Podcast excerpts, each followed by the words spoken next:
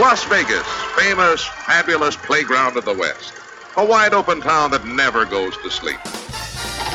Vegas! Vegas, baby, Vegas! You're either in or you're out.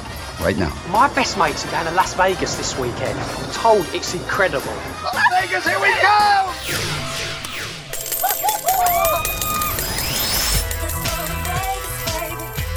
Pack your bags and get ready for a different kind of Vegas experience with someone who knows Vegas inside and out.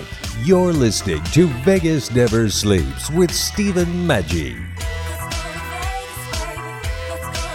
Well, have you ever looked in a garbage can and seen a bunch of food and go, man, that's going to waste. I wonder if somebody could have used it. Well, the National Geographic has jumped on this. There's a lot more to it than that on a worldwide basis as they look at the high cost of food waste worldwide and the staggering number of folks that could have been fed by it. And the author on this is Elizabeth Royte. Welcome, Elizabeth. Is it really that bad? It's worse. Yeah, we globally, we're wasting a third of the food that is grown. It's perfectly good food that is not being eaten by hungry people. And in the U.S., it's even worse. It's more than a third of the food we grow. It's 133 billion pounds a year going to waste, and it's valued at $162 billion. The first thing that's so important about what you and the National Geographic Society are doing, is, I think a lot of people don't realize this. Do you? No, not at all. People think, they only think about what they see. They see their plate waste, and they think, I'm full, and there's no penalty for putting it into the trash can, and we've all heard eat your food. There's starving people in Africa, and the starving people thing is real and important, but another issue is what it's costing us to take edible food and put it in the trash. It's like $1,400 a year, the typical American family of four waste, but also all the environmental inputs that go into growing food, the enormous amounts of oil and the water that it takes to grow the food and the chemicals, the fertilizers, the pesticides, the labor, all of that is squandered when we grow food that people don't eat.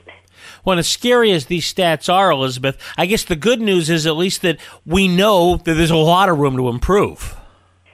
Exactly, yes. The first step in changing anything, I guess, is awareness and realizing what the problems are. So food is lost or wasted all along the food chain, from farms through post-harvest and processing and distribution and at the retail and consumer levels. And there's solutions that can be employed all along these stages. But since we're talking to people like us here, consumers, we can talk about what consumers can do to shrink their food waste footprint.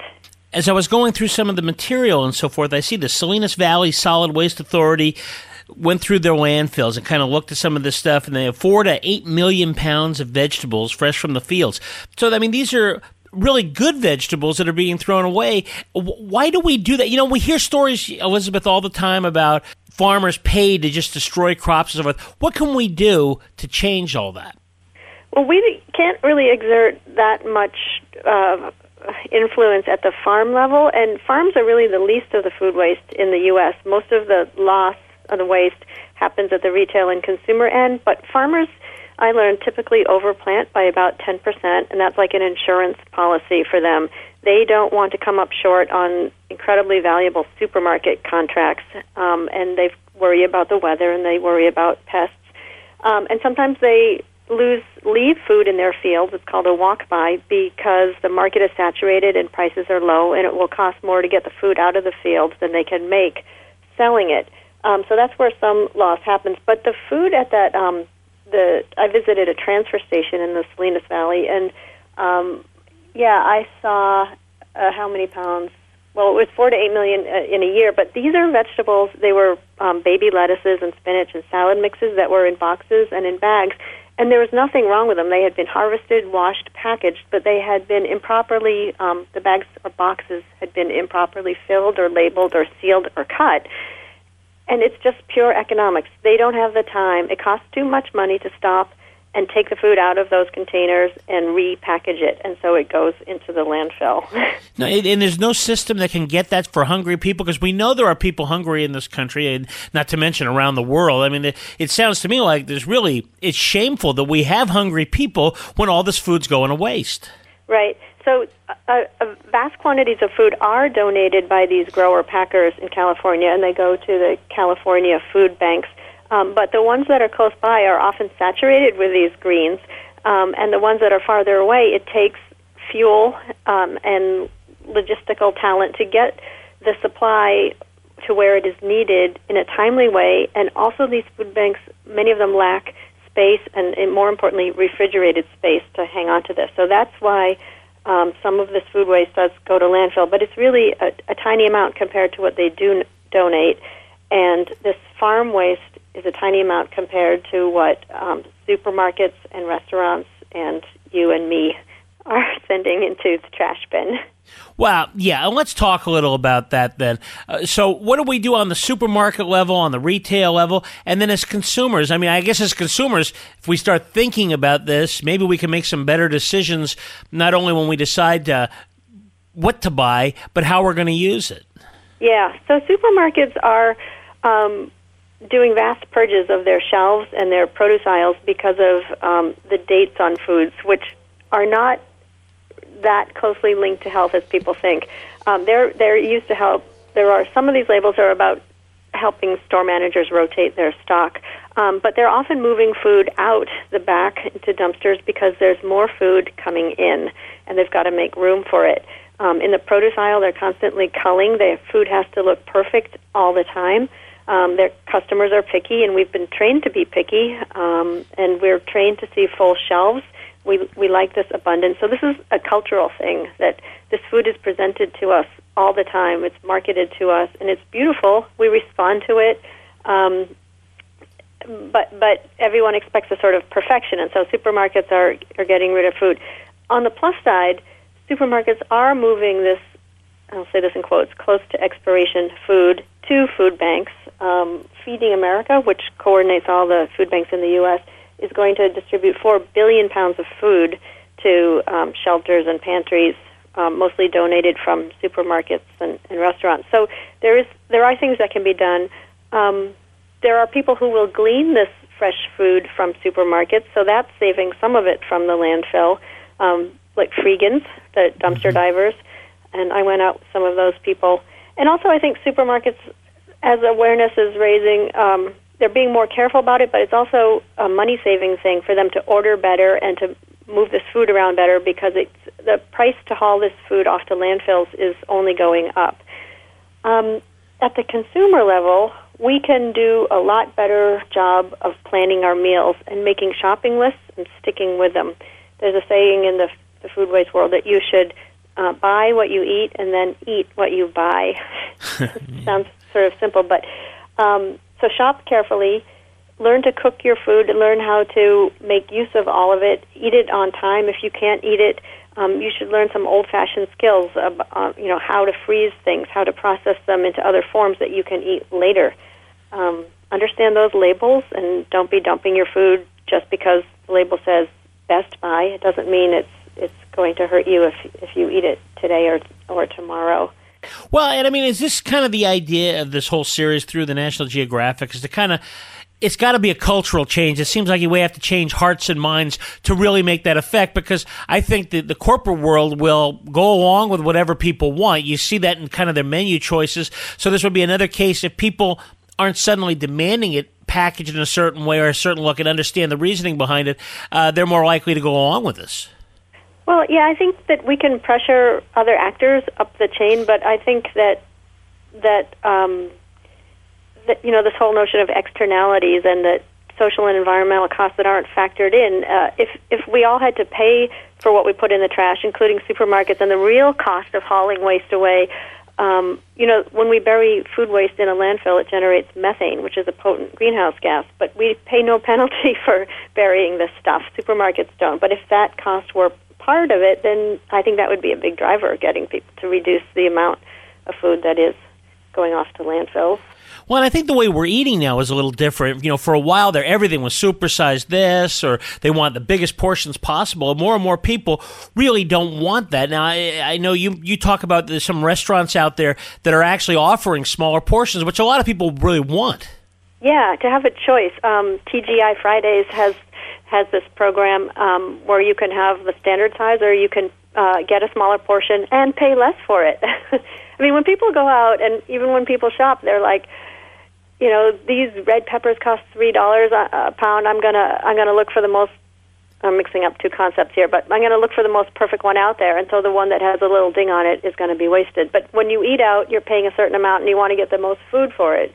At a buffet, you load up your plate because you're paying for it. So that has to change. But if people have more choices and they can save money by getting the right amount of food for at the right time, yeah, that would be great. Another thing we can do is shopping locally at farmers markets lets you buy the amount that you want, that you can make use of. You won't be buying an overly large cabbage because it's packaged and you can't cut it up. You'll be buying the right size, and the food is also fresher. It's a shorter food chain, and so there's more vitality in the food when you get it. There's more days of life left in it. Don't you think part of the thing is that there's some stores out there, I don't have to mention names, but they're large warehouse stores where you buy intentionally large amount of things. Now, things like toilet paper and paper towels are fine because they'll last forever, but some people maybe buy vegetables or, you know, food that has a shelf life with it, and because it looks like such a great buy, and they end up throwing away half of it because they just don't get to it. Yeah, that happens. Although I don't shop at those places, but do they sell a lot of frozen food? Because buying things frozen is a great way to not waste food because you can keep it for a long time. But for the fresh food, I think it's a mistake to go for a bargain. And but here again, if we had to pay for the real cost of wasting food. Most people don't have any added cost when they throw out more garbage. I'm a proponent of pay as you throw. That would also curtail overbuying. Well, and I know a lot of people in the waste management business, and they believe this too because they have the same issue. They're told, you know, they want to get down the amount that goes to landfills and stuff. The only way we can really do that is by, at some point, you got to be aware of it, and it seems like in some cases, and it sounds like you found this, the only way really to do it is to associate it with a monetary effect. Right. Although some municipalities, I applaud them, there is this growing movement of composting food and getting people to source separate their organics, whether it's yard waste or food-soiled paper or food from the kitchen, separating it and municipal pickup or and composting facilities. So that is a much better, it's much better for the environment to be making compost than generating methane in a landfill. Again, things like canning and as you say, freezing, I hadn't thought about that, but what a great thing if people just thought about things. A lot of things, even things like cheese and so forth, can be frozen and last much, much longer, and you don't have that waste. Right. I think we need this return to basic home economics, right? You know, people have forgotten how to cook, and if they can cook, maybe they don't know the best way to repurpose leftovers, how to make stock from bits of vegetables you won't eat, pickling, and other forms of processing food for longer life.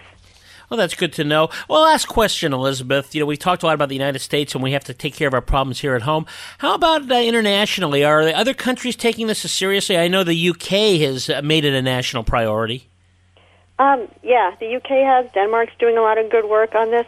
But there's a lot of problems in the developing world where the need for good, nutritious food is acute, and most of the food lost in the developing world comes at the upstream part of that chain on the farm and post-harvest. And there the problem is lack of infrastructure and technology and communications. The road systems aren't great, the rail, to get the food to market in a timely way and keeping the food fresh. And so local governments and non-government organizations, environmental groups from the U.S. are helping out in these communities with triple layer grain sacks and small metal silos, low-tech cooling equipment, helping farmers and processors hang on to their food longer and transport it safely so it's not rotting in the sun or turning to mush, getting jostled in sacks before it gets to market. So people in the U.S. and the whole international community is focusing a lot of attention on the developing world, trying to get more of this food to market in good shape. Well, Elizabeth, as you said at the beginning of the show, the first key is to let people know that there's really a problem and they perceive that. And the best way they can do it, I think, is to write, you know, everything the National Geographic puts out on these kind of things are always really good because they tend to be very objective and they're very detailed and you can really make up your own mind on it. So tell us, where can we read this and how long is the series? So there's been a series called The Future of Food. It's been running for 8 months, and you can go to nationalgeographic.com and read most of the stuff, but all the food stuff is aggregated at natgeofood.com, N-A-T-G-E-O food.com, and there are incredible photographs, stories from around the world, interactive stuff, videos, and all the usual charts and graphs and things that Geographic does so well. So natgeofood.com. We will go there. Thank you so much for being with us today, Elizabeth. Thanks for having me on.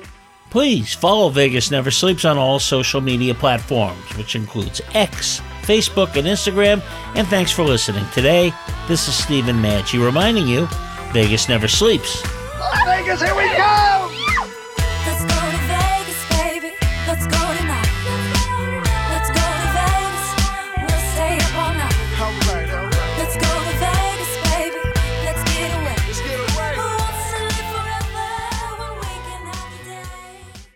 Do you have a car sitting around you want to get rid of? Then here's a great idea. Donate your car and help veterans and their families. Yes, one fast call to the Veteran Car Donation Program and we'll come and remove your car for free. Fast, free towing, and 24-hour response. You can donate most cars, trucks, or SUVs in most conditions. The proceeds raised goes to help active military, veterans, and their families, and you get a tax deduction. All you need to do is make this free call. Get rid of that old car and help the vets. We make it easy. Make this free call now and book your fast and easy pickup. Call the Veteran Donation Program now. Donate your car and help veterans and their families. Operators are standing by. Here's the number. 800-932-1176. 800-932-1176. 800-932-1176. That's 800-932-1176. Holy Gentle Giants dog food, Batman! I'm Burt Ward, Robin from the Batman TV series. I was the Caped Crusader, and now I'm the Canine Crusader. After rescuing and feeding 15,500 dogs for 23 years, my wife and I created a natural, low-fat, heart-healthy, made-in-America dog food and special feeding and care program designed to help all dogs live amazingly longer, healthier, happier lives. Our dogs are living as long as 27 healthy, active years. Yours can too. That's twice their normal lifespan and triple for some breeds. Would you like your dog to live as long as 27 years and still be active and healthy? Gentle Giants dog food is complete nutrition for all dogs and puppies, all ages and sizes, and is different from other dog foods without the greasy coating and high fat content that can shorten your dog's life. Try our Gentle Giants life-enhancing dog food for the longer, healthier, happier life of your dog. Attention timeshare owners, call the timeshare exit hotline now. We can help you legally get out of your expensive timeshare contract. If you're fed up with the maintenance fees, learn how you can terminate your timeshare legally and permanently. Call right now for your free consultation, 800-803-5449, 800-803-5449, 800-803-5449, 800-803-5449. If you're living with diabetes and using insulin, you know the pain of pricking your fingers over and over again. Ouch! Well, by wearing a small remote device called a continuous glucose monitor, or CGM, you can reduce the pain of pricking your fingers. If you administer insulin 3 or more times per day or use an insulin pump, call now and learn how a CGM can help you. Painless. No more pricking my finger. No finger pricks. Convenience. They delivered it free and they took care of all the paperwork. You can reduce pain right away. Plus, it's accurate, easy to use, and helps you spend more time in minimum range. And if you have insurance, you can get a new CGM at little or no out-of-pocket cost. Call now and get free shipping of your new CGM. Plus, we'll bill your insurance for you. 800-483-7217. 800-483-7217. 800-483-7217. That's 800-483-7217.